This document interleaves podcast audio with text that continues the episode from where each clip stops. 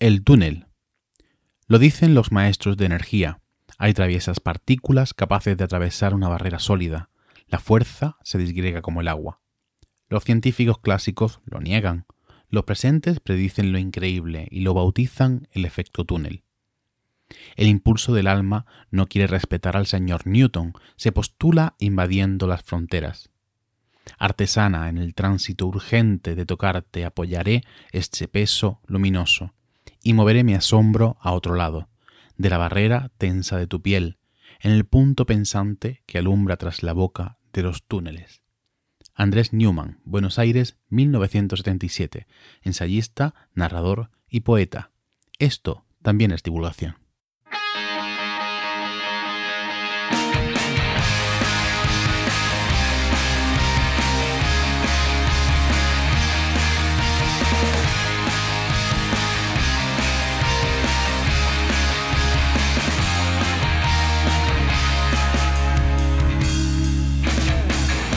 Bienvenida a No Cuentes Esto, el podcast donde te enseñamos a vivir de contar la ciencia sin morir en el intento. Soy Juan María Arenas, CEO de Oikos MSP, empresa de comunicación científica y medioambiental especializada en desarrollo web, presencia digital y podcasting.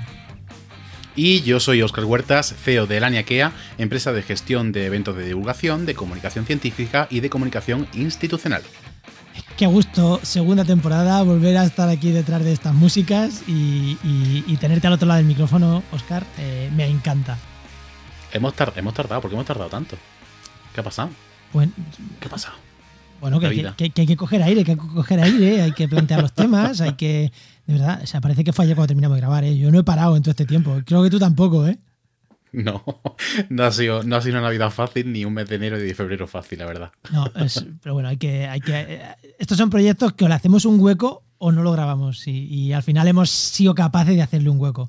Y espero que la gente, oye, se vuelva a enganchar a los programas y le gusten. ¿Y qué tenemos hoy? Pues también es verdad que es que llevamos un año hablando del mundo de la comunicación y de la divulgación científica y no teníamos ni puta idea de lo que es un divulgador, qué es la divulgación, etcétera. Entonces, era necesario hacer un programa así. Hoy volvemos, volvemos con el spam. Nosotros esto lo hemos grabado antes y ahora vamos a hablar de la conversación que tenemos después. Hoy preguntamos qué es un divulgador científico y oye, escucha el programa que seguro que al final eh, os lleváis unas conclusiones de o no.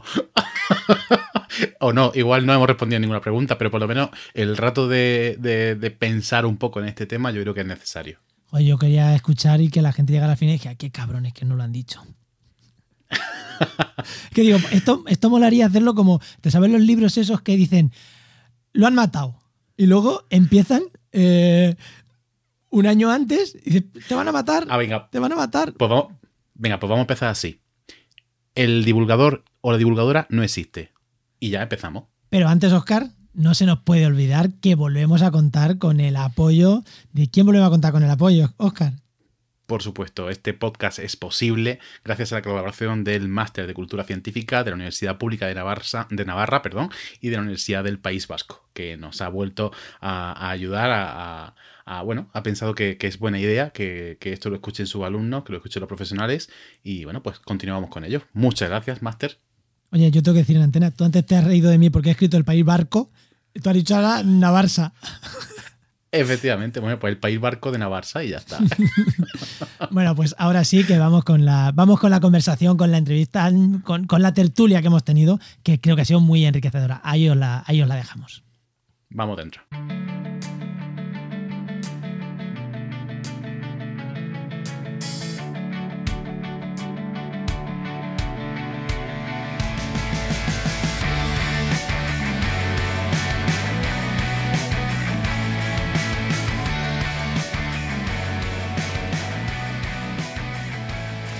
Oscar, ya lo he dicho antes, pero lo repito ahora con los invitados aquí, qué ganas tenía de escuchar esta música otra vez y de, y de volver con el, con el programa, ¿eh? que cuando se para, a coger fuerza y, apetece un montón volver. Y hoy, Oscar, tenemos a tres invitados, o sea que hoy somos aquí cinco. Voy a decir los nombres, tenemos que seguro que a mucha gente le suena, y ahora tú me los presentas, ¿vale? Hoy tenemos con nosotros a Joaquín Sevilla, a Natalia Ruiz Cermanovic y a Santiago Campillo. Son bastante famosillos en este mundo, pero Preséntamelos un poquito, dime quién son, Oscar. Mira, esto está muy fácil. Eh, a Joaquín Sevilla ya lo conocéis, lo hemos invitado más de una vez. Eh, lo podéis encontrar en, Twitter como arroba Joaquín barra baja Sevilla o también en, el máster de cultura científica en arroba cultura cienti. Joaquín es profesor de la Universidad de Navarra y en el mundo de divulgación, eh, a ver, a ver cómo te cuento. Graba vídeo, tiene muchos blogs, eso sí, tiene muchísimos blogs. Y Mira, si te parece, vamos a pasar a Natalia, que lo tengo como mejor, como más fresco, ¿vale? Mira, Natalia, eh, Natalia Ruiz Hermanovich estudió traducción e interpretación. Eh, la podéis encontrar en redes con un nick que es súper fácil. Es arroba Vincelman, pero con Y y con Z, ¿vale? Y acabado en N. Y ella, en el mundo comunicación y divulgación científica, pues se dedica a. a ver. Eh, preséntame a Santianda, porque creo que va a ser más fácil. Ah, sí, mira, Santi, Santi es licenciado en biología y él es, eh, a ver, eh, él escribe y... Mucho. Eh, a ver, mira, vamos a hacer una cosa. Como el programa va a aclarar conceptos, de ver qué coño es esto de la divulgación científica y de quién se dedica a qué, lo vamos a presentar al final. ¿Os parece? Y así no nos liamos, no empezamos a meter la, el follón. Muy buenas, bienvenidos a los tres. Hola. Muy buenas. ¿Qué tal? Bueno, pues eso, al final os presentamos, que es que la verdad que es complicado, sobre todo lo que vamos a hablar. Eh, entonces, pero vamos a empezar casi como siempre por el principio. La primera pregunta que hacemos también siempre, siempre, siempre, que esto puede ayudar un pelín a ubicar un poquito a la gente, y no precisamente a lo que vamos a hablar, sino de a lo que se dedican también. Eh, ¿Cuál es vuestra situación laboral ahora mismo? Eh, Joaquín, que a lo mejor es la más fácil de contar. Claro. en una línea, situación laboral. Yo soy profesor de universidad, funcionario, y por lo tanto, pues ya está, contratado para toda la vida y lo que sea que haga de divulgación, que iremos definiendo, pues es parte del trabajo que está pagado con ese sueldo. Natalia. Pues yo ahora mismo estoy contratada a través de un proyecto europeo, una Synergy Grant que se llama Nanocosmos, es un proyecto de astroquímica, por tanto es un contrato temporal. Eh, de hecho termina en julio eh, y soy titulado superior y ya está. O sea, esta es mi situación actual. Yo soy comunicadora, de, tengo una trayectoria de 20 años haciendo comunicación, sobre todo en astrofísica, en astronomía y, enlazando proyectos, presentándome a, contratos cuando salen. ¿Y Santi, tu situación?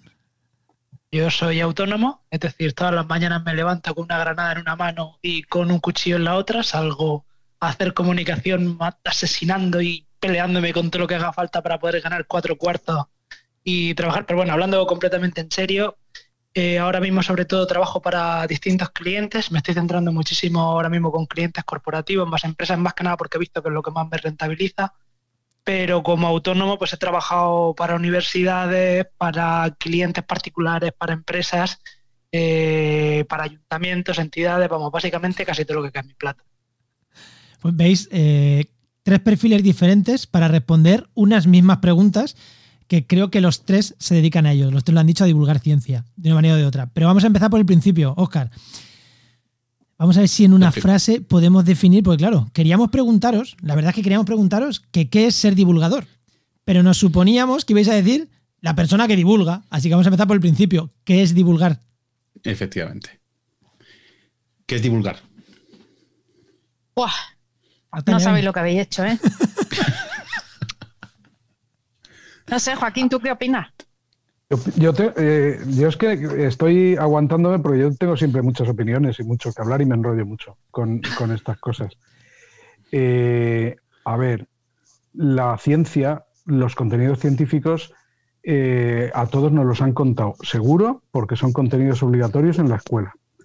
pero aparte de esa educación formal, resulta que eh, contenidos basados en la ciencia son interesantísimos, mm, fundamentales para entender cómo funciona el mundo y pueden ser también eh, muy divertidos y parte de entretenimiento, espectáculo, y todo ello conforma parte de la cultura, el subconjunto que llamamos cultura científica. Entonces, pues ya fuera de la escuela, toda la actividad que hay alrededor de ese conocimiento científico y esa cultura científica, pues usamos, o yo uso divulgación como término paraguas para todas las actividades alrededor de ese tipo de contenidos que son muy variadas y, y, diferentes. Yo creo que es importante ese matiz de distinguir lo que es educación de lo que es divulgación. Ya después nos podemos meter en harina eh, hablando de los tipos de divulgación, si queréis, ¿no? Pero ese matiz de distinguir educación de divulgación a mí me parece fundamental. Hay mucha gente que dice, pero es que eh, eh, un profesor divulga. Mire usted, un profesor tiene una formación y unos conocimientos didácticos de educación relacionados exclusivamente con cómo se enseña que no los tiene cualquier otra persona que, no, haya, no se haya formado para enseñar. Yo creo que la formación, la enseñanza, tiene una herramienta muy específica.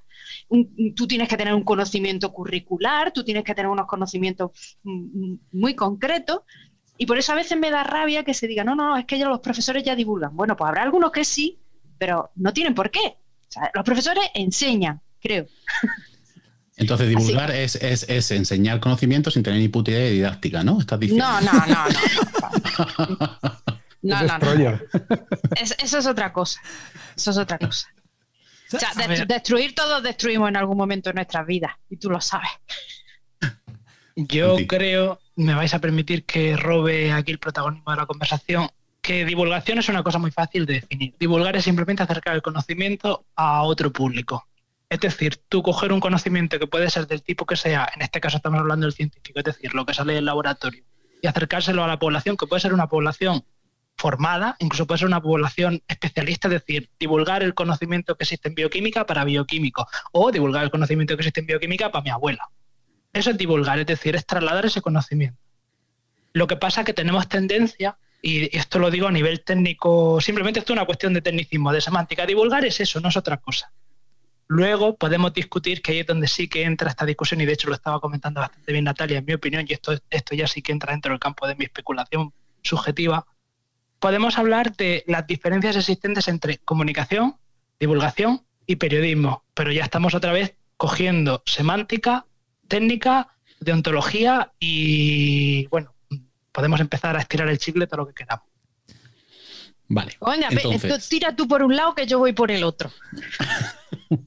en, en, realidad tú y yo, Natalia, estamos mucho más de acuerdo de lo que te imaginas. De hecho, gracias a tu texto, el último que sacaste, este que empezaba a salir antes al principio de la conversación, me di cuenta de la necesidad, de hecho, teniendo una conversación extracurricular aquí con Oscar otro día, eh, salió a colación la necesidad precisamente que tenemos de salir un poco de este endogamismo y de esta endiosación que tenemos con respecto a las redes sociales que nos han ayudado muchísimo, pero también nos han hecho muchísimo daño con respecto al concepto de la divulgación, lo que son los divulgadores y demás. Pero bueno, una cosa es la divulgación y otra cosa es qué es un divulgador y una divulgadora. Ahí sí que ya la cosa no está tan clara.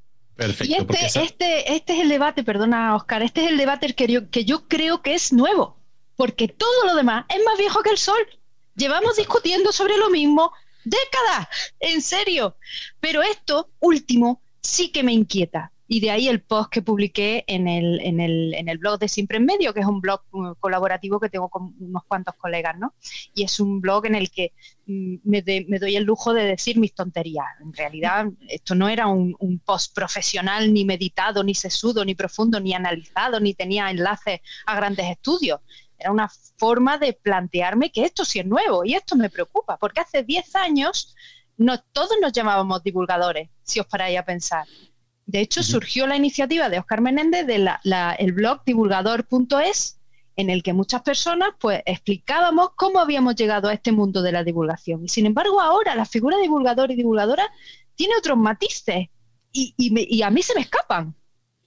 Pues fruto de un segundo, un segundo, fruto de te voy a cortar otra vez. simplemente decir que el post, el post este que está haciendo alusión Natalia, en las notas del podcast lo vais a, lo vais a tener. Si vais a vuestro reproductor de ahí por abajo, ahí vais a tener los posts del, que, del que está hablando Natalia, porque lo dejaremos ahí colgado. Y ahora sí, Oscar, te toca.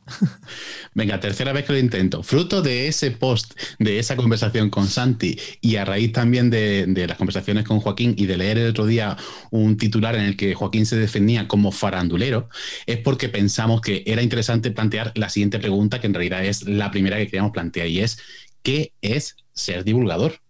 ¿Son expertos? ¿No son expertos? ¿La comunicación entra dentro de esto? Si no cobras, no eres divulgador.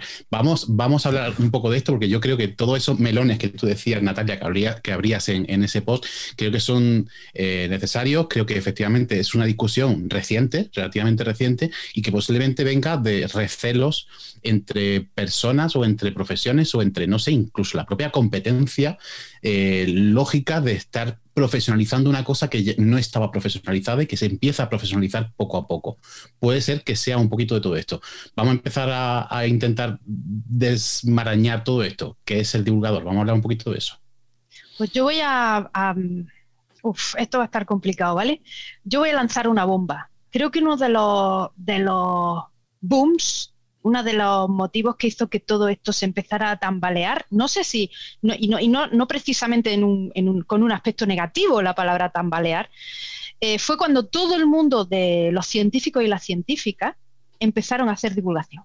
Cuando de golpe Internet permite que la información llegue directamente desde quienes hacen su ciencia y ellos y ellas empiezan a contarla. Ahí es cuando todo empieza a tambalearse porque antes los roles estaban muy claros antes sabíamos que un periodista hacía eh, periodismo y contrastaba su información, un comunicador institucional contaba los resultados científicos de su institución, una unidad de cultura científica, aunque en aquella época había muy poquitas, tenía la labor de sacar esa ciencia a la calle a través de un montón de herramientas distintas, eso también lo cuento en, el, en el post. Entonces ahí es donde se rompe todo, todo se tambalea y ahora resulta que los roles están cambiando. En los últimos 10 años han cambiado muchísimo. Y esto es la patata caliente que os lanzo. En el momento en que un científico o una científica empieza a conectar directamente con su público y no tiene que pasar a través de toda esta cadena por la que antes tenía que pasar. Ah, ah ¿cómo os quedáis? ¿Cómo os quedáis? Eh? Si me dejas abundar un poquito más, yo creo que cuando empieza a pasar eso, porque yo me siento totalmente identificado con eso, por eso, no, yo soy funcionario y yo venía de, bueno, y sigo siendo, yo soy más científico que, divulgador, porque mi primera profesión y lo que me paga el sueldo es la vida universitaria que tiene la docencia y la investigación como pilares fundamentales. Eh, pero bueno, cuando empiezas a contarlo ¿no? en, un blog y eso, bueno, pues eh, se empieza a tambalear un poco, como decía Natalia, pero yo creo que la cosa que le da la vuelta absolutamente y empieza a generar tensiones es cuando algunas personas que tienen una carrera científica o basada en la ciencia, esa salida eh, a través de las redes sociales o diferentes medios de autopublicación, por decir así, por diferentes caminos, empiezan a tener éxito y eso les da la vuelta y pasan a ser profesionales o sea, que se ven, o sea, pasan a ser profesionales de la divulgación de manera sobrevenida. Y eso, en algunos casos, ha generado que para eh, mantener ese personaje, que tuvo gracia en un momento de la evolución de las redes sociales, pues eh, haya que hacer algunas cosas, y no voy a poner ejemplos porque tengo algunos, no, me vienen algunos a la cabeza, y entonces si pongo ejemplos de qué cosas, pues se acabará identificando y a lo mejor me gano enemigos que no nos eh, que no gustan a otras personas y entonces pues empiezan a aparecer ahí tensiones, situaciones incómodas y Pero eso eso per se, Joaquín, eso per se, Joaquín, no sería malo. O sea, eso per se, el hecho de que una persona que eh, se ha formado en ciencia, ha hecho investigación o lo que sea, y acaba dedicándose profesionalmente a este tipo de, mundillo que todavía no sé definir exactamente con, eh, la verdad es que no sé, no sé qué etiquetas ponerle. Em, eso per se no es malo, eso es guay. Eso está muy bien, es una salida profesional guay. pero parte que he dicho de que para mantener ese personaje empiezas a perder papeles. Claro, ahí es cuando empiezas a no ser riguroso, cuando eh, ahí está un poco el detalle. Cuando empiezas a lo mejor a, pues no sé, a, meterte en terrenos que no son no que, para que no estés formado en ellos, porque yo creo que no tienes que estar especialmente formado en algo muy concreto para poder hablar de ello de una manera divulgativa. O sea, ¿cuántos ejemplos tenemos de personas que no se han formado en ciencia y que son excelentes divulgadores, ¿no? Creo que el problema ha estado en que ahí hay un matiz relacionado con el influencerismo. Sí. Muy bien, muy bien traída la palabra. espera, vamos a dejarle paso a Santi que lleva, que lleva intentando hablar y ahora retomamos el, el influencerismo que me ha encantado. No, no, no, realmente lo que pasa es que soy muy de hacer aspavientos mientras estoy escuchando y demás. Sí, no, o sea, no, pero estaba esperando que terminaran. Pero bueno, ya que me has dado paso, a ver, yo no estoy nada de acuerdo con lo que acabáis de decir. Creo que hay una confusión enorme y explico el por qué. Hablando, vamos a diseccionar lo que hemos comentado.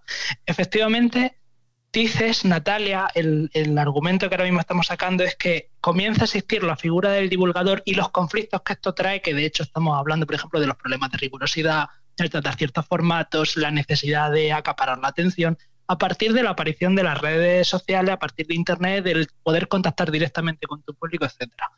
Yo creo que no es ese el momento en el que aparece el divulgador como tal, la figura de divulgador como tal, que todavía no la hemos definido. O sea, vamos, no podemos confundir al divulgador con presencia en red y que utiliza estos formatos como el divulgador, que de hecho todos lo hacemos porque somos todos los que estamos metidos dentro de ese mundo, pero no es la realidad.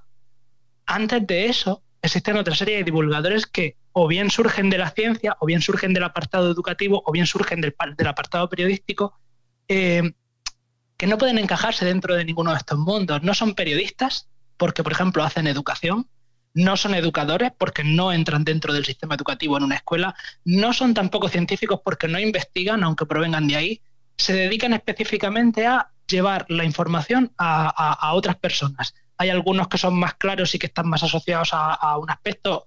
Mm, tenemos casos clarísimos como Carl Sagan, que digamos que es el, divulgador de referencia, pero no encaja porque él no entró dentro de la, de la, figura de las redes, él no entró dentro del contacto. Ahora es mucho más fácil ser un Carl Sagan, entre comillas, no me refiero en la calidad de, de, los contenidos, sino en el de poder llegar al público y poder transmitir estos conocimientos precisamente por lo que tú comentabas, Natalia. Pero eso creo que no sirve para definir lo que es un divulgador. Luego hay otro tema que hemos sacado, que es súper importante. Yo os lo, digo, yo estoy hablando desde la disección y ahora después explicaré el por qué, porque es que estoy muy obsesionado con el tema por una cuestión que tengo pendiente. Em, tampoco podemos hablar de quién es un divulgador con respecto al contenido que se genera, porque el contenido no hace al creador. Es decir, eh, no puedes hablar de un divulgador porque hace noticias o porque hace contenido divulgativo en sí, si no identificas el contenido divulgativo, o porque tiene más o menos rigurosidad. Es decir, las calidades del contenido o las cualidades del contenido tampoco definen la profesión de la divulgación.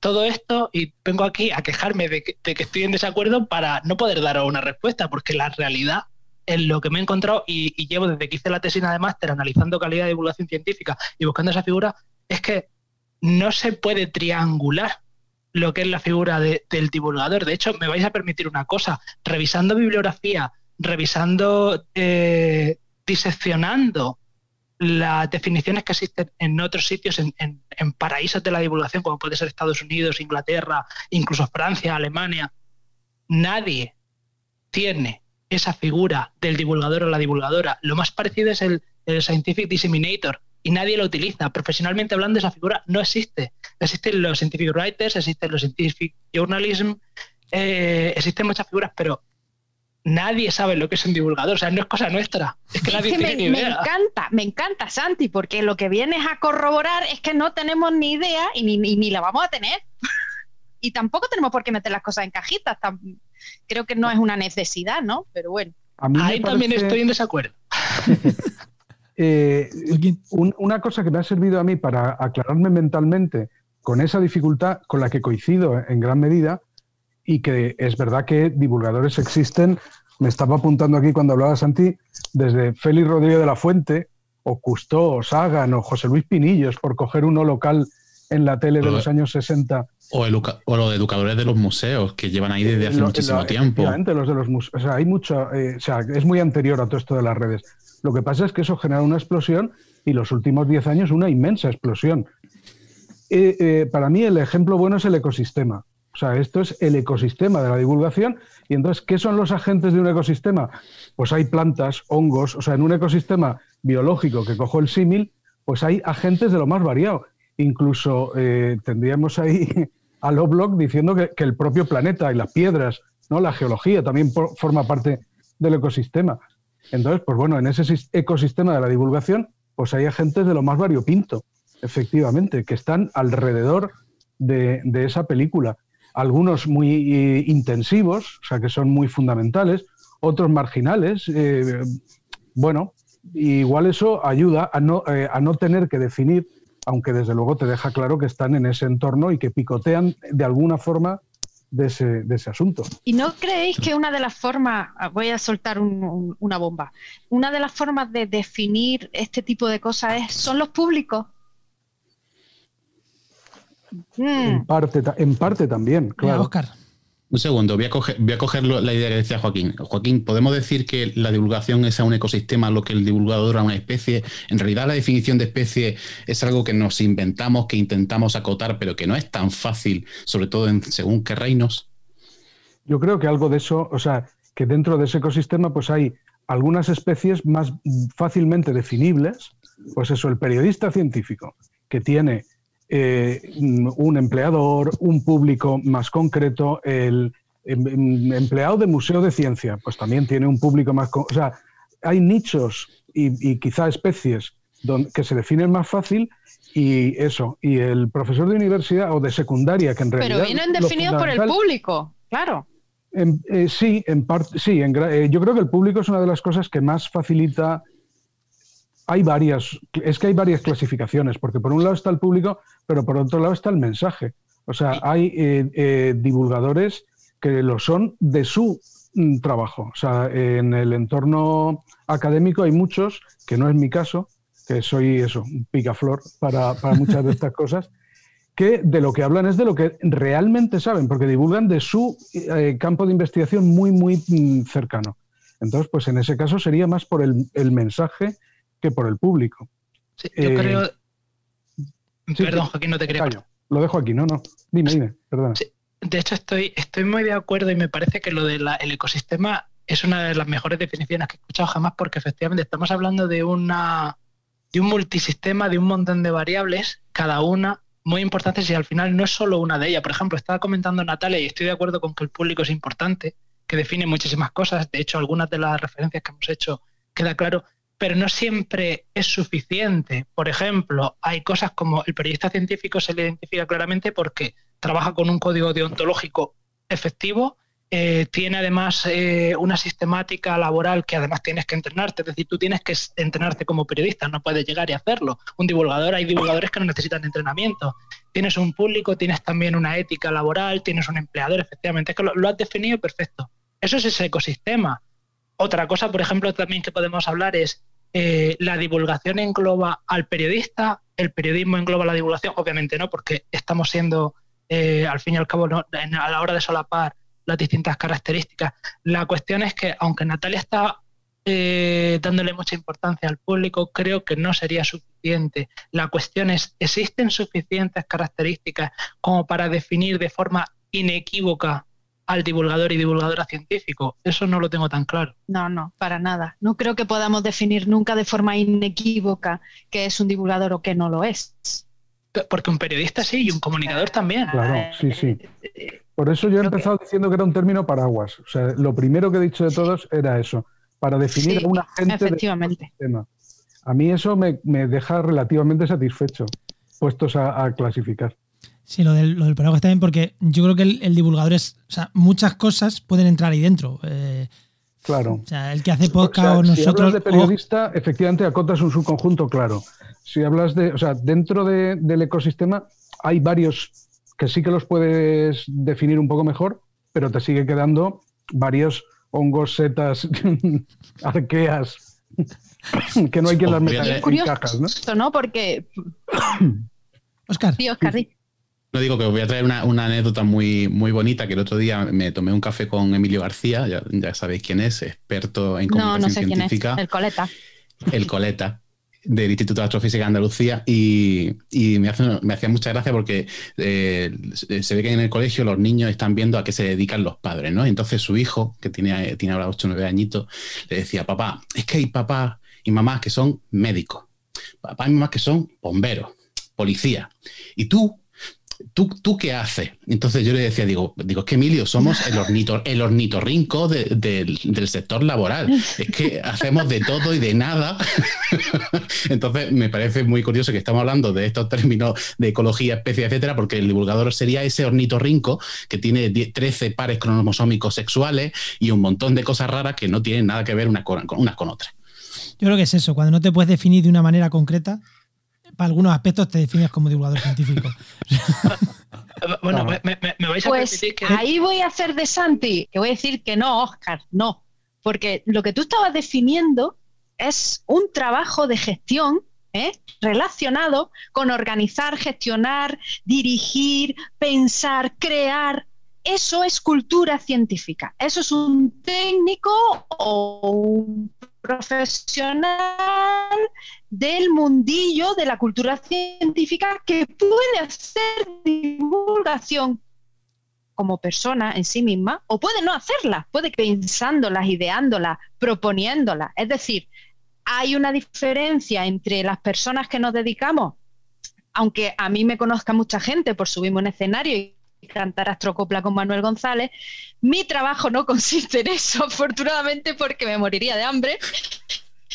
Mm, y mi trabajo está más relacionado tanto con la comunicación institucional como con la parte de gestión y promoción de cultura científica. Entonces, de ellos sí que nos vamos dando cuenta de cuáles son esos matices que distinguen unas tareas de otras, pero seguimos sin saber qué es ser un divulgador o una divulgadora perdonar un segundo. Eso precisamente, además quiero traer una cosa importante al tema. Por cierto, me encanta cómo a Natalia le gusta trolear, incluso hasta con la conexión, cuando estamos hablando. O sea, eh, quería precisamente el tema de definir, porque efectivamente, como ha dicho Natalia, el trabajo que estabais comentando vosotros es el del gestor, el del técnico o incluso a veces el del comunicador, que también tiene eh, un apartado muy acotado, eso es un conjunto. La realidad no poder definir qué es lo que es un divulgador científico es muy grave, porque si no puedes definir algo, eh, por ejemplo, no puedes luchar por unos derechos o no puedes saber en dónde, dónde, entran las implicaciones laborales, qué competencias tiene, hasta dónde puede llegar. ¿Es culpa suya este error? ¿Se le puede exigir este tipo de cosas? ¿Se puede hacer sindicalismo? ¿Se puede proteger a una persona? Es más grave de lo que parece. O sea, mira, voy a sacar otra pregunta que tenemos aquí apuntada tenemos dos que van muy, muy en la línea en lo que estáis hablando, pero voy a, sacar la, voy a sacar una que creo que va a dar. bueno, Oscar no quería que la sacara, así que la voy a sacar. Eh, claro, para sindicarte, para esas cosas, tienes que tener, o sea, tiene que haber hasta colegios profesionales y para eso tiene que haber un carné de médico o de divulgador. ¿Quién reparte los carnés de divulgador? Totalmente. Es que eh, identificar la divulgación con una profesión pues de nuevo no, eh, no termina de encajar suficientemente bien. Eh, porque hay gente que se dedica a la divulgación que es profesional, probablemente la mayoría, pero hay algunos que no. Y, a mí este tema de la profesionalización y la deontología profesional y dónde te metes, la competencia, a mí me ha preocupado un montón. Porque yo cuando tengo que ponerme eh, en, según qué cosas, pues a trabajar con gente como Oscar, Santi o Natalia, yo estoy en una situación de, competencia desleal, porque yo ya tengo pagado el sueldo y, no me lo tengo que ganar. Y me puedo permitir determinadas gollerías o, no, lo que en otros negocios sería hacer dumping. O sea, yo puedo, podría hacer cosas de según qué maneras o ofrecer cosas gratis que lo que estás haciendo es hundirle el negocio a los profesionales que vienen detrás. Entonces, yo no sé otras personas que estén en estos entornos. Pero yo esto le he dado muchísimas vueltas y con Javier Armentia, con el que hago también, como Natalia, con Manolo, hago pareja para muchas cosas, tenemos muy claro que determinadas cosas para según qué públicos se cobran siempre. Aunque no lo cobremos nosotros como personas, sino una fundación, un no sé qué o tal, pero si quieres que se haga esto, esto se paga. Aunque los que lo vamos a hacer no lo cobremos, eh, tú como público lo tienes que pagar, por, precisamente por no hundir la, profesión. Pero no, tengo claro que todo el mundo se lo plantee de esa manera, ¿no? O sea, que. Porque efectivamente hay agentes que capaces de minar eh, todo esto. Hombre, ahí, ahí, las barreras son siempre muy finas, las barreras son siempre muy finas, porque tú a una persona que, si tú te vas a la ley de la ciencia, lo sabe Joaquín, a la gente que hace ciencia se le pide, ¿no? Que haga su parte de eh, devolver a la sociedad en forma de conocimiento accesible, pues eso que está haciendo en su laboratorio, en su despacho o en su trabajo de campo, ¿no? Por tanto, yo creo que eso ya está pagado y que no está mal que lo hagan. Eh, pero, por ejemplo, si yo, como claro. si yo como profesional de lo mío, digo, pues vamos a hacer un vídeo. Pues a mí no se me ocurre hacer vídeo yo sola.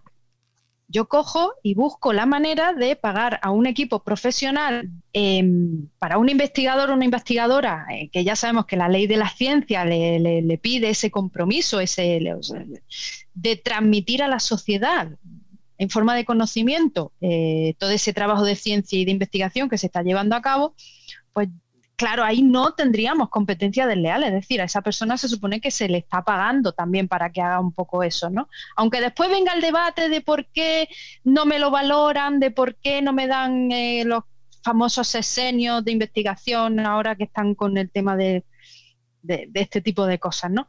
Todo eso está por ver, pero yo creo que acabará valorándose, aunque es muy difícil, porque ¿cómo puntúas tú que yo he dado una charla a la que han ido dos personas o que he dado una charla a la que han ido dos mil personas? ¿no? Esas cosas todavía están por ver, pero bueno, el debate es, muy profundo. Bueno, hay por, hay por ahí una propuesta de la CRUE para valorar, depende de qué, si es un capítulo de un libro, si es una charla, si es un sí, curso. lo sé, Oscar, pero, pero sigue siendo muy complejo. Sí, sí, hay, que, empezar. porque tiene que haber tribunales o no sé cómo llamarlo que valoren también la calidad, porque una cosa es la cantidad, tú puedes haber publicado 800 artículos en Naucas, como puedo, como puedo hacer yo, pero luego tener tres lectores, entonces es un poco como... Eso, eso se, no lo sé se solucionará en el momento en el que empiece a dedicarse suficiente tiempo, por ejemplo, a evaluar científicamente el impacto, que es uno de los grandes, una de las grandes asignaturas eh, eh, suspendidas que tenemos, a pesar de los grandísimos esfuerzos que se han hecho desde FECID, desde incluso la CRUE a su manera eh, y otras entidades. Todavía no tenemos una metodología o un método, básicamente, para poder medir lo que es el impacto que tiene la divulgación científica, porque ni siquiera tenemos acotado hacia qué objetivos, vamos. Me dejas a mí a, huevo que soy el único que no ha dicho, estoy en total desacuerdo. Pues estoy en total desacuerdo con esto eh, porque me parece que eh, eh, en esta idea además de ecosistema yo creo que se entiende mejor. El que ha, abogado de una manera más exagerada en público en contra de la evaluación de las actividades es Iñaco, efectivamente. Y yo comparto efectivamente, que es muy difícil de saber. O sea, en la contribución precisa, eh, además el ecosistema me vale perfecto. Hay ejemplos de ecosistemas que por quitar al lobo, a cuatro lobos que había que parecía que no hacían nada y tal, se ha descabalado completamente.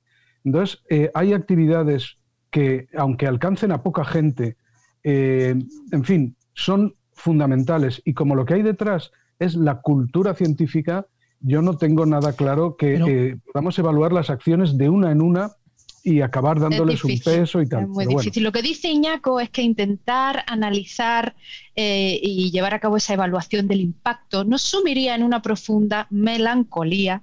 Esa es la palabra más maravillosa que he escuchado en mi vida para referirse a la evaluación y el impacto de las actividades de divulgación en ciencia. Y que lo que hay que hacer es estar con mayúsculas hay que estar, o sea, está totalmente relacionado con lo que dice Joaquín del ecosistema, o sea, tenemos que estar. veo, a Santi llevándose, no las manos a la cabeza, pero casi. No, no, o sea, yo, estoy, de hecho, yo estoy muy de acuerdo con Iñaco, de hecho, Iñaco para mí me parece que es una de las figuras y una de las voces de las que hay que escuchar en este campo, porque poca gente tiene tanta experiencia como él. En lo único en lo que no termino de coincidir con Iñaco es que sí que creo que hace falta hacer esa evaluación del impacto. Lo que pasa que es cierto que eso hace que corran peligro todas esas actividades que son la gran mayoría, que al final, dependiendo del método que elijas para medir el impacto, puede ser que te dé como que no son rentables y entonces eso puede tener un, impacto, un efecto negativo. Yo obviamente creo que lo de estar y hay que hacer las cosas por gusto y por placer y por la necesidad de la cultura científica, pero eso no quita que necesitemos métodos para poder, vamos, desde mi punto de vista, hacer esa evaluación del impacto. Sí, lo que no sabemos es cómo, y ese es el problema. Si no sabemos qué es un divulgador o una divulgadora, ¿cómo vamos a evaluarla? Efectivamente, yo a eso me apunto. Efectivamente. Yo eh, estoy totalmente de acuerdo con vosotros. Deberíamos de poder medir algo, pero el impacto final no se puede realmente medir. Pero voy a sacar un melón que tengo aquí precioso y maravilloso, lo voy a poner encima de la mesa y voy a decir que a mí me da terror el día que de verdad cuente en el currículum de un investigador toda la actividad de divulgación científica, porque acabaremos haciendo como con los papers que el objetivo será publicar y no hacer ciencia, cuando debería ser al contrario. El objetivo es hacer ciencia y la consecuencia es publicar. Y me da miedo que si algún día de verdad se cuenta y se tiene en cuenta para una plaza, etcétera, etcétera, etcétera, y ahora me dirá Joaquín, bueno, no tiene por qué tenerse en cuenta el nivel de la investigación científica, ok, pero el día que se tenga totalmente en cuenta, que se empiece a hacer solo porque cuenta. Y ya me lo he encontrado. Ya me he encontrado a gente muy joven que está haciendo su tesis, etcétera, que va a dar charlas solo porque cuenta. No porque piense que deba hacerlo, no porque lo disfruten y, por supuesto, no porque lo haga bien. Eh, Oscar, un detalle. Eso que estás diciendo tú, lo de eh, no porque lo haga bien, eso ya es, eh, eso es, lo puede hacer muy mal. Pero hay profesiones que hay que hacer cosas porque hay que hacerlas. O sea, yo tengo que editar este podcast porque lo tengo que editar y porque tengo que hacerlo por cojones. porque si no, no sale el podcast. Y, y, lo que más me gusta es hablar. Yo creo que hay tareas de nuestra actividad profesional que tenemos que hacer para que nuestro trabajo salga adelante. Y hay cosas que nos gustan y otras que no. A todos nos pasa. Eh, yo pero, tú creo puedes que... pero tú puedes editar el. Va a hacer una edición de mierda por eso. Juan, tú, tú, puedes editar el. Claro, pero tú puedes editar el. No sé si se me oye. Sí, sí, tú puedes editar el podcast y el podcast va a quedar editado. ¿Sabes lo que te digo? Va a quedar editado y, mejor o peor, pero va a quedar editado. Eh, pero tú das una mala charla de divulgación y el efecto negativo que estás generando o tú das una charla sin ganas, o tú das una charla porque la tienes que dar, o tú das una charla, mm, en fin, sin esa pasión que se supone que tenemos que tener eh, en general cuando hablamos de la ciencia que hacemos. Yo no, porque no soy científica, pero me entendéis, ¿no? Y hay a mí me es, ahí duele, ¿eh? Ahí eso me duele. Pero ahí está la diferencia. muchas veces nos pasa que estamos viendo Dime, dime. No, no, que ahí está la diferencia entre hacer una cosa bien y hacerla mal. Por eso digo que ahí no entro. Pero que creo que hay tareas que no nos tienen por qué gustar especialmente y que tenemos que hacer. Y oye, mm, hay que hacerlas bien, evidentemente. Si las haces mal, no ah, eres pues, bueno. Pues, pues yo, eh, igual pues yo prefiero que alguien que se dedica a la ciencia, si no le gusta dar charlas, que no las dé. Claro, si no, no, si estoy, de acuerdo. Que no las dé. El, ejemplo de los propios científicos para esto de la divulgación igual ayuda un poco. Yo en, en una cursos, ¿no? en una asignatura que doy, hace tiempo que les cuento la diferencia entre científico como actitud vital y científico como profesión, que son dos cosas que deberían coincidir y en muchos casos coinciden, pero no siempre. Entonces, si cogemos los científicos del pasado, o sea, desde la Segunda Guerra Mundial, ¿no? o, si quieres, desde el, principios del 20 hacia atrás, todos lo eran por actitud vital, porque como no era una profesión, o sea, o, o lo hacías porque te interesaba directamente o, no había otra cosa. Pero desde que empieza a ser una profesión, y eso hemos hablado también muchas veces en otros sitios, la cantidad de científicos que hay ahora que se dedican a eso como profesión, que no les interesa nada la cultura científica, o sea que son unos incultos absolutos de ciencia, pero magníficos profesionales porque saben de lo suyo, de su cosita, de su técnica, de tal, sacan sus papers, publican a velocidad, incluso hacen contribuciones no solamente publicables, sino que tienen alguna cierta relevancia, pero en realidad la actitud vital y lo que les importa y, tal es muy limitado. Entonces, bueno, eso nos, a la mayoría nos extraña, porque parece que es una profesión de la que esperamos que coincida la actitud vital con la profesión. Y de los divulgadores, como estamos en esa fase pre-institucionalización, ¿no? es un poco, los divulgadores de ahora son un poco como los científicos de los años 30, que alguno tal y no sé qué está todo mezclado, años 30 del, del siglo XX, quiero, quiero decir, pues igual por eso tenemos esa confusión, ¿no? Y una cosa es el divulgador por eh, actitud vital, o sea, ¿no? Apasionado, lo que decía Natalia, el que deseas que esté ahí, y si lo empezamos a ver como, oye, es tu profesión y te toca, y hay que, es parte de tu trabajo, y es de dar esta charla, te guste o no, pues efectivamente habrá mucha más porquería. Pero bueno, también se espera de los profesionales profesionalidad. Entonces, los periodistas científicos habrá, les tocará muchas veces hacer noticias de cosas que no les diviertan, no les gusten, pero con suficiente profesionalidad les saldrán notas de prensa decentes, ¿no? Precisamente eso que comentas, que me ha encantado. Creo que es perfecta la definición que haces, es decir, el divulgador por actitud vital y el divulgador por profesión. Todavía nos falta el divulgador por profesión, que es algo que, que es parte de la gran discusión de este, de que estamos teniendo hoy, pero supongamos que lo tenemos, supongamos que lo tuviésemos.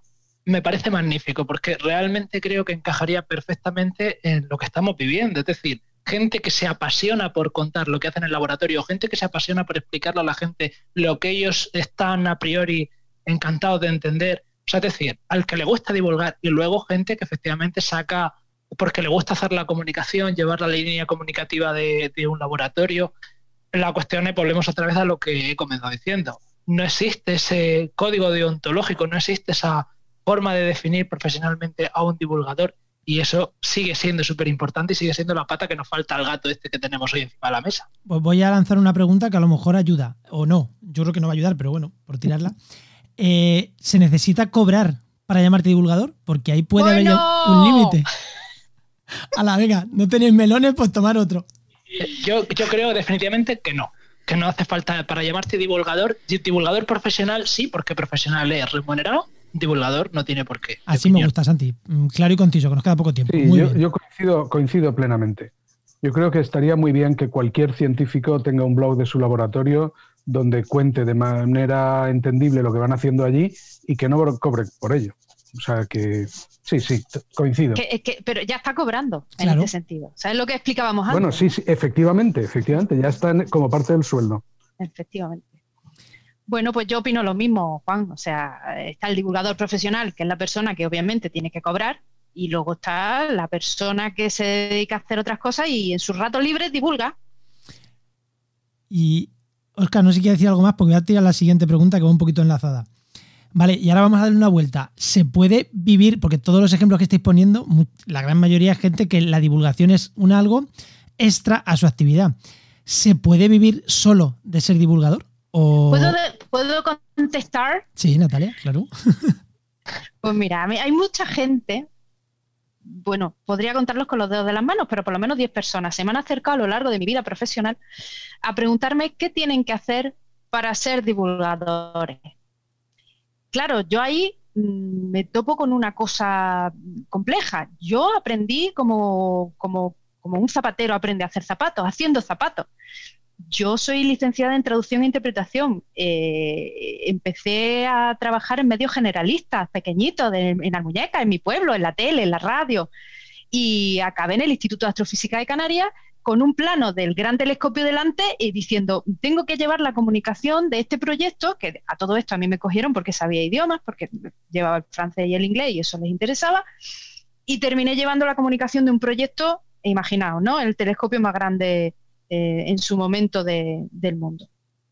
Bueno, ¿qué estaba contando? Que no me acuerdo. Ah, pues a raíz de ese momento en el que, claro, yo, yo crezco como profesional aprendiendo de los demás, aprendiendo de Carmen del Puerto, aprendiendo de todo un equipo de 10 personas que, eh, imaginaos, ¿no? En aquella época, estoy hablando del 2001, un departamento de comunicación de 10 personas. Por aquel entonces se llamaba gabinete de, de dirección. Y también eso da a entender la importancia que se le daba a la comunicación y la divulgación eh, en aquel centro y que se le da en, ese centro de investigación. Está a nivel de dirección. Ojo al dato. No es algo que se crea cuando el centro ya lleva 10 años, no, no, es algo que se crea cuando se funda el propio centro. Eso es difícil de ver también. Porque claro, la divulgación se pone de moda y todos dicen, bueno, pues vamos a contratar a estas personas seis meses, vamos a contratar, cuando se le acaba el contrato, pues no sabemos cómo mantenerlo, en fin, un poquito estas historias que todos viniendo de mí, pues parece un poco pues, feo deciros esto, pero a la gente del mundo de la ciencia que se me ha acercado los últimos años a preguntarme cómo se pueden dedicar profesionalmente a esto, ahora, a día de hoy, el único consejo que les puedo dar es que se formen en comunicación, que hagan un máster, un curso, un... Es decir, vamos a hacerlo bien. O sea, ahora que podéis, vamos a hacerlo bien. Otra cosa es que tú ya tengas un rodaje, una experiencia, se te dé de puta madre y, tires para adelante, que está muy bien también. No estoy eh, eh, excluyendo ninguna opción, pero a la gente que a mí personalmente se me acerca, gente que a lo mejor hace hilos en Twitter o gente que, tiene un blog y me dicen, oye, ¿y cómo me puedo dedicar? ¿Tú cómo llegaste ahí? Digo, pues, yo llegué aquí por, por, serendipia, por muchísimas casas. Si, si tuviera que dar un único consejo, pues, hola, ¿me oís? Pero eh, sí, pero eh, entre saltitos. Pero me ha gustado mucho esta, esta historia. Me recuerda de, nuevo a que el, símil con la propia ciencia, ¿no? eh, que hay que hacer la tesis doctoral, o sea, aprender de un maestro y aprender haciendo, ¿no? Claro que hay que, saber cosas está muy bien. Entonces. Claro. Pero, hay que saber contarlas y ver las herramientas. Hoy, hoy en día hay muchísimas herramientas que antes no había. Es verdad. Yo, si me vais a permitir, de hecho tengo la suerte, y Dani lo dice, Dani Torregrosa lo dice él, yo me lo creo porque me lo dice él, no penséis que es una cosa que, yo me haya dado cuenta, que soy de las pocas personas que ha podido eh, ganarse la vida profesionalmente exclusivamente divulgando ciencia y además a, como decía, a clientes y demás, escribiendo y tal. Llevo ya más de una década en esto Empecé ganando poquísimo, mal viviendo, hoy día no gano mucho más, pero por lo menos puedo sobrevivir. Sí se puede ganar uno la vida específicamente y exclusivamente haciendo divulgación científica. Eso sí, tienes que estar eh, atento y tienes que ser capaz de diversificarte. No vas a ganarte la vida, es muy difícil ganártela solo con un campo, tienes que aprender, tendrás que hacer un poquito a lo mejor de comunicación, de periodismo, organización de eventos, eh, tu propia marca es un trabajo elaborado, te tiene que gustar, tiene mucho, mucho esfuerzo detrás, pero sí, te puede ganar la vida y además te puede ganar la vida solo, única y específicamente con divulgación. Obviamente mucho más fácil si tienes otro trabajo y esto lo haces por pasión y puedes compensar, pero se puede. Eh, estoy de acuerdo contigo, pero ojo que no confundamos una cosa. Es como decir, ¿te puedes ganar la vida con el podcasting? Sí, o con eh, sí, o con un blog, sí, pero tú lo que haces es ganarte la vida, pero no solo con lo que. O sea, a ti no te pagan. O sea, a ti te pagan por contar, pero que no entienda la gente que es. O sea, yo divulgo en Twitter yo divulgo en YouTube y con eso me gano la vida. No, tú lo que haces es. Trabajas para clientes que les ayudas a divulgar sus conocimientos. Efectivamente. en realidad, eso, la, divulgación que tú haces también la utilizas, la encauzas como branding para seguir captando gente. Cuando tú haces un artículo en Sataka, al final te estás haciendo tu propia imagen para que alguien te contrate para seguir haciendo artículos. O sea que, creo que esa es, sí se puede, pero.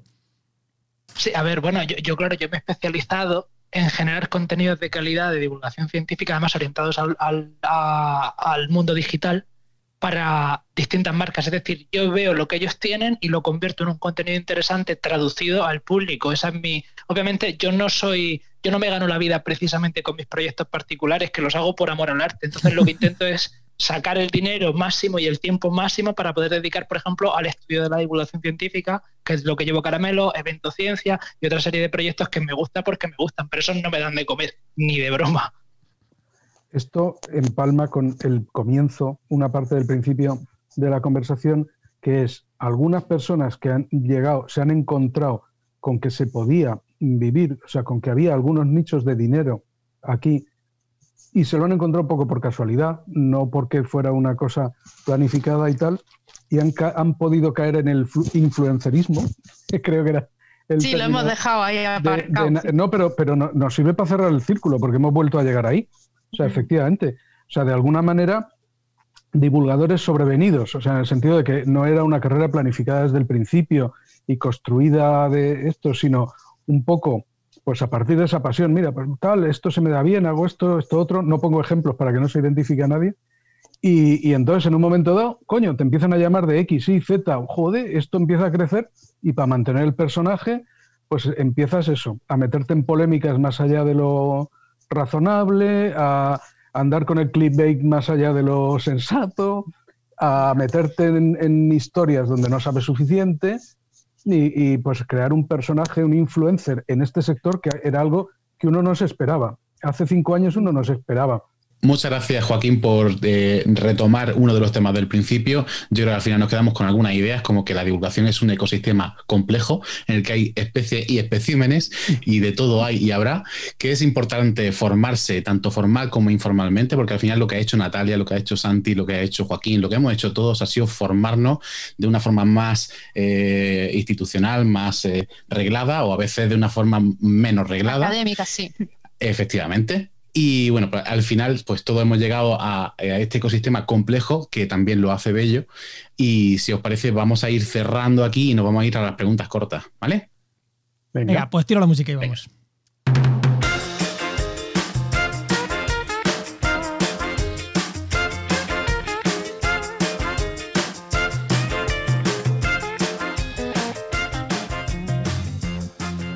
Vamos con las preguntas cortas. Así que ya sabéis, preguntas cortas. Vamos a intentar ser rápidos.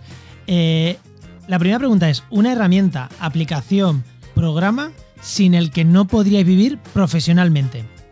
está, venga, eh, Joaquín. Sí, yo como ya me lo hicisteis esa pregunta en otro programa y hablé de los blogs porque tengo mucho, hoy voy a decir otra y pago Evernote desde hace muchos años y la uso mogollón por eh, usar una. Evernote, cuenta, cuéntanos lo que es Evernote porque a lo mejor la gente no lo sabe. Pues un software de estos eh, multiplataforma que yo lo uso en el ordenador y entonces luego en, el móvil y no sé qué, de notitas, o sea, de, espacios, o sea, se llama Note porque en principio la unidad de, información es la nota, donde allí puedes subir ficheros, o sea, lo que escribas directamente, ficheros, audios, no sé qué, y organizarte las notas en libretas y lo que sea. Entonces, pues es una manera de estructurarte la información súper útil. El que sea multiplataforma, pues, pues genial. Yo, pues hablando de estas cosas, yo me preparo las cosas de la radio en el ordenador y luego pues lo tengo ahí en mi notita de lo que voy a decir en el móvil, donde vaya, tengo mi guioncito o mi cosa, por poner un ejemplo de uso. Sí.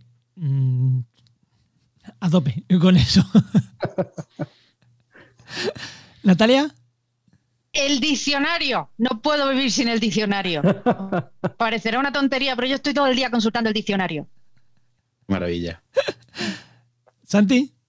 Eh, yo tengo muchas, de hecho tengo un kit completo, ya de paso voy a hacer publicidad las tengo descritas, las voy describiendo en Caramelos Comunicación Científica, porque hay un, hay un set de, herramientas con las que no puedo, no puedo dejar de vivir, pero es para elegir la primera y la básica que uso todos los días para todo.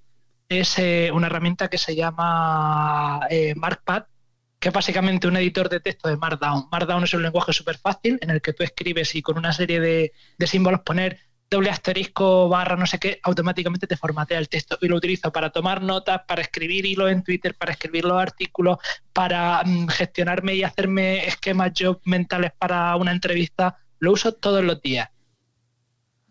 muy buena. Muy buena las tres. Vale, pues la siguiente pregunta es eh, ¿cuánto cobras y de dónde vienen tus ingresos? Joaquín, tú ya no respondiste, si quieres puedes pasar, pasar palabra. Sí, pero que nadie piense que es que no lo quiero decir. ¿eh? Yo soy funcionario de, una universidad, del cuerpo de catedráticos de, universidad y eso con los complementos y esas cosas, pues te pone en el entorno de los 4.000 pavitos al mes. Perfecto. Natalia.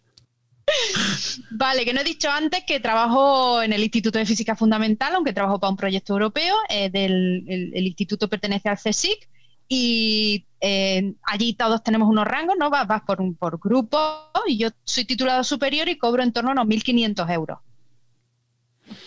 Vale. ¿Y Santi?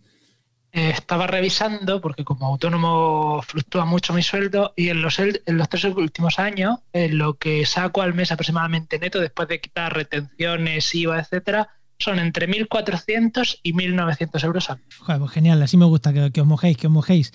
Pues mira, vamos con la siguiente pregunta, que está, os podéis, podéis contar un pelín más, que es un fallo o cagada que hayáis cometido en vuestra carrera profesional y que os haya ayudado a crecer mucho. En plan, joder, mm, lo cuento porque me ha ayudado a crecer o a, bueno, o a reubicarme profesionalmente o a, oye, la cagué tanto que me despidieron de aquel sitio y gracias a aquello acabé en no sé qué otro sitio y me sirvió para crecer. No sé, lo que queráis.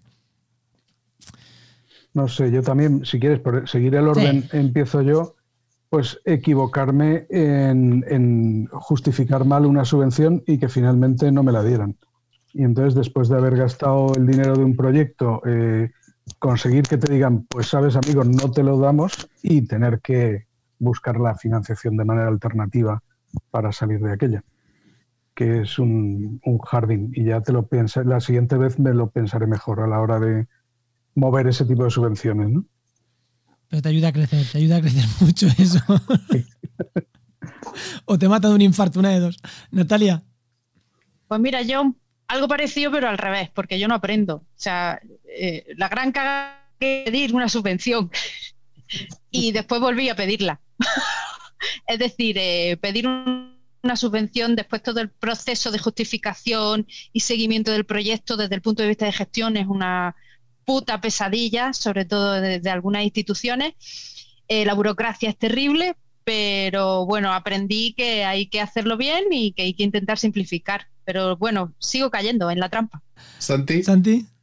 Eh, yo he cometido muchas cagadas y algunas que me han tenido sin dormir varias noches. No os podéis imaginar, algunas fuertes, fuertes.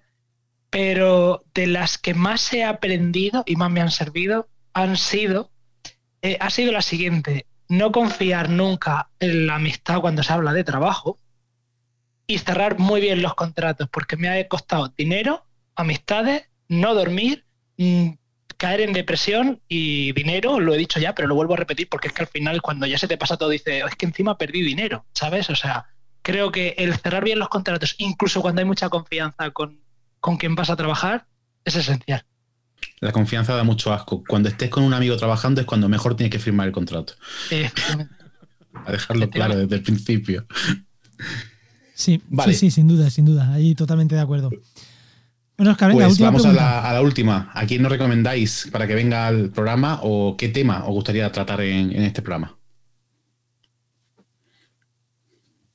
Pues hay, hay, muchas cosas. La verdad es que de esto se puede estar hablando enormemente y anda que no hay personas. Yo creo que la, última vez, como he pasado por aquí otra, eh, recomendé a Javier Armentia y no sé si lo habéis traído.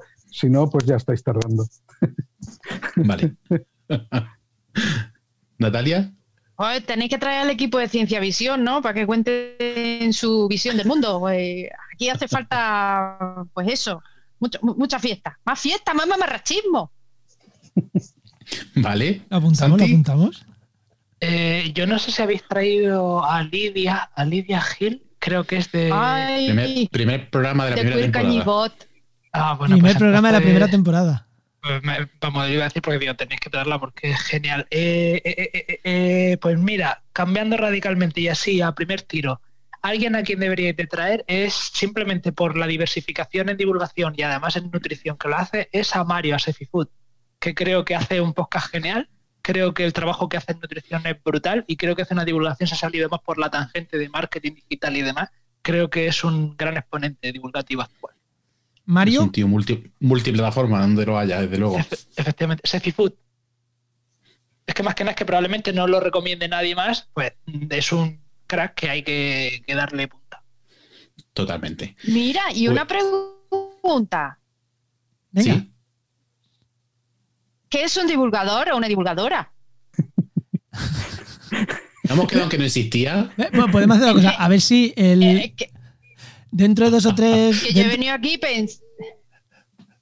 que yo he venido aquí pensando que me ibais a contestar esta pregunta con esta duda interior que yo tengo y no me habéis contestado. Pues lo dejamos para la siguiente temporada, ¿os parece? A ver si en este año lo aclaramos. Lo que sí vamos a hacer es que para terminar os vamos a pedir un momentito de, de auto-spam vuestro, que contéis en qué proyecto andáis y ya de paso os presentáis con los términos correctos según lo que hemos hablado en esta sesión, que no hemos aclarado nada, pero oye, por lo menos os presentáis al final. Joaquín. Bueno, yo soy eh, profesor en la Universidad Pública de Navarra eh, y ahí dirijo una cátedra de divulgación, la Cátedra de Divulgación del Conocimiento y Cultura Científica UPNA Laboral Cucha y también soy codirector del Máster de Cultura Científica que tenemos entre la Universidad Pública de Navarra y la Universidad del País Vasco. Y farandulero. Y farandulero, que es lo que cuando me preguntaron ahí, tú, esto de hacer eh, una serie de ficción y no sé qué, y los blogs del bar, y cómo metes todo eso en una palabra, y me salió esa. Porque mamarrachismo ya con la, con la barba blanca y eso no pega, pero vamos, también va en la línea. Natalia. Natalia nos va y nos viene. Bueno, yo soy Natalia Ruiz Hermanovich, me dedico a error, Dios mío. Ah, Natalia, ahora venga, intenta lo que ahora cogió. Sí, ahora cogió, ahora cogió. Venga, soy, soy Natalia Ruiz Hermanovich, me dedico a la comunicación científica, trabajo en el Instituto de para un proyecto europeo se llama Noctai descojonando porque no se está grabando nada. Esto es muy bonito. Y yo tenía un perro, tenía un perro muy bonito que, que, sí, Natalia Ruiz, que sí, Natalia Ruiz A ver, mucho ah, cachondeito, pero posiblemente esto se esté grabando bien, aunque nosotros no la escuchemos bien, ¿eh? Puede ser. Bueno, pues ah, repito, repito, me vaya a perdonar, pero voy a repetir porque esto ya es la parte seria. Yo soy Natalia Ruiz Hermanovic, trabajo en comunicación del proyecto NanoCosmo en el Instituto de Física Fundamental del Consejo Superior de Investigaciones Científicas. Lo último que hemos lanzado es un vídeo corto de 10 minutos precioso que habla de los resultados científicos, de algunos de los resultados científicos de la instrumentación del proyecto y de la ciencia que hace el proyecto. Y, también hago un poco de mamarrachismo en mis ratos libres con Manuel González. Hacemos astrocoplas, astrochotis, nos subimos a un escenario y nos gusta mucho hacer el payaso y ponernos muchas pelucas. Maravilla. Si uno es farandulero, eh, Natalia es la farandulera. Hombre, desde luego. Santi. Eh, bueno, yo soy Santiago Campillo Brocal, eh, soy comunicador científico freelance y me dedico, pues eso, a, trabajar la comunicación científica para distintos clientes según las necesidades que se tiene de comunicar pues, lo que se hace detrás del laboratorio o en la entidad correspondiente. Y los proyectos, de la verdad, de los que me gustaría hablar, no de mis clientes, porque son suyos. Los míos, yo llevo un proyecto que se llama Caramelos Comunicación Científica, que es un blog en el que me dedico a sacar recursos, herramientas, ensayos, disecciones, paper sobre comunicación y divulgación científica, porque mi obsesión es precisamente definir qué es la divulgación, qué es el divulgador, dónde vamos, las metodologías que existen, el análisis en calidad, que me parece interesantísimo, y otro proyecto buenísimo que también llevo es Evento Ciencia, que es un sitio donde intento reunir todos los eventos de divulgación científica eh, de España eh, catalogados y fácilmente localizables para que sepas los que se celebran cerca de ti no tengo todos los eventos porque trabajo ahora mismo yo solo, me ha dejado Paula, me ha dejado tirado y estoy subiendo todos los eventos, pero puede subirlos cualquiera, os invito a que os metáis totalmente gratis y ya me encargo yo de darle publicidad, ese es el otro proyecto, aparte de los mil millones de proyectos en los que estoy, como Escenio, en su momento cuando estaba más activo en hablando de ciencia, que si, bueno, que sabéis que me gusta meter el dedillo en habla, estoy con el dedo metido en todos lados y no puedo evitarlo, es que es lo que me pues muchísimas, muchísimas, muchísimas gracias. Oscar, eh, no sé si quieres decir tú algo más. Nada, darle las gracias de, a los tres por meterlo en este jardín. Eh, tenéis tres perfiles, tres experiencias y tres formas de ver las cosas distintas, pero que son compatibles. Yo creo que eso es lo bonito de, este ecosistema. Eh, me voy con lo de ecosistema, me, ha gustado mucho. Así que muchísimas gracias por venir al podcast y muchas gracias porque ahora cuando saquemos esto ya veréis que nos va a empezar a caer hostia, pero bueno, es lo que hay. Bien, bien. Un placer, un placer. Un placer. Hablar con vosotros. Bueno, esto ha sido No Cuentes Esto, un podcast de la red Podcastidae.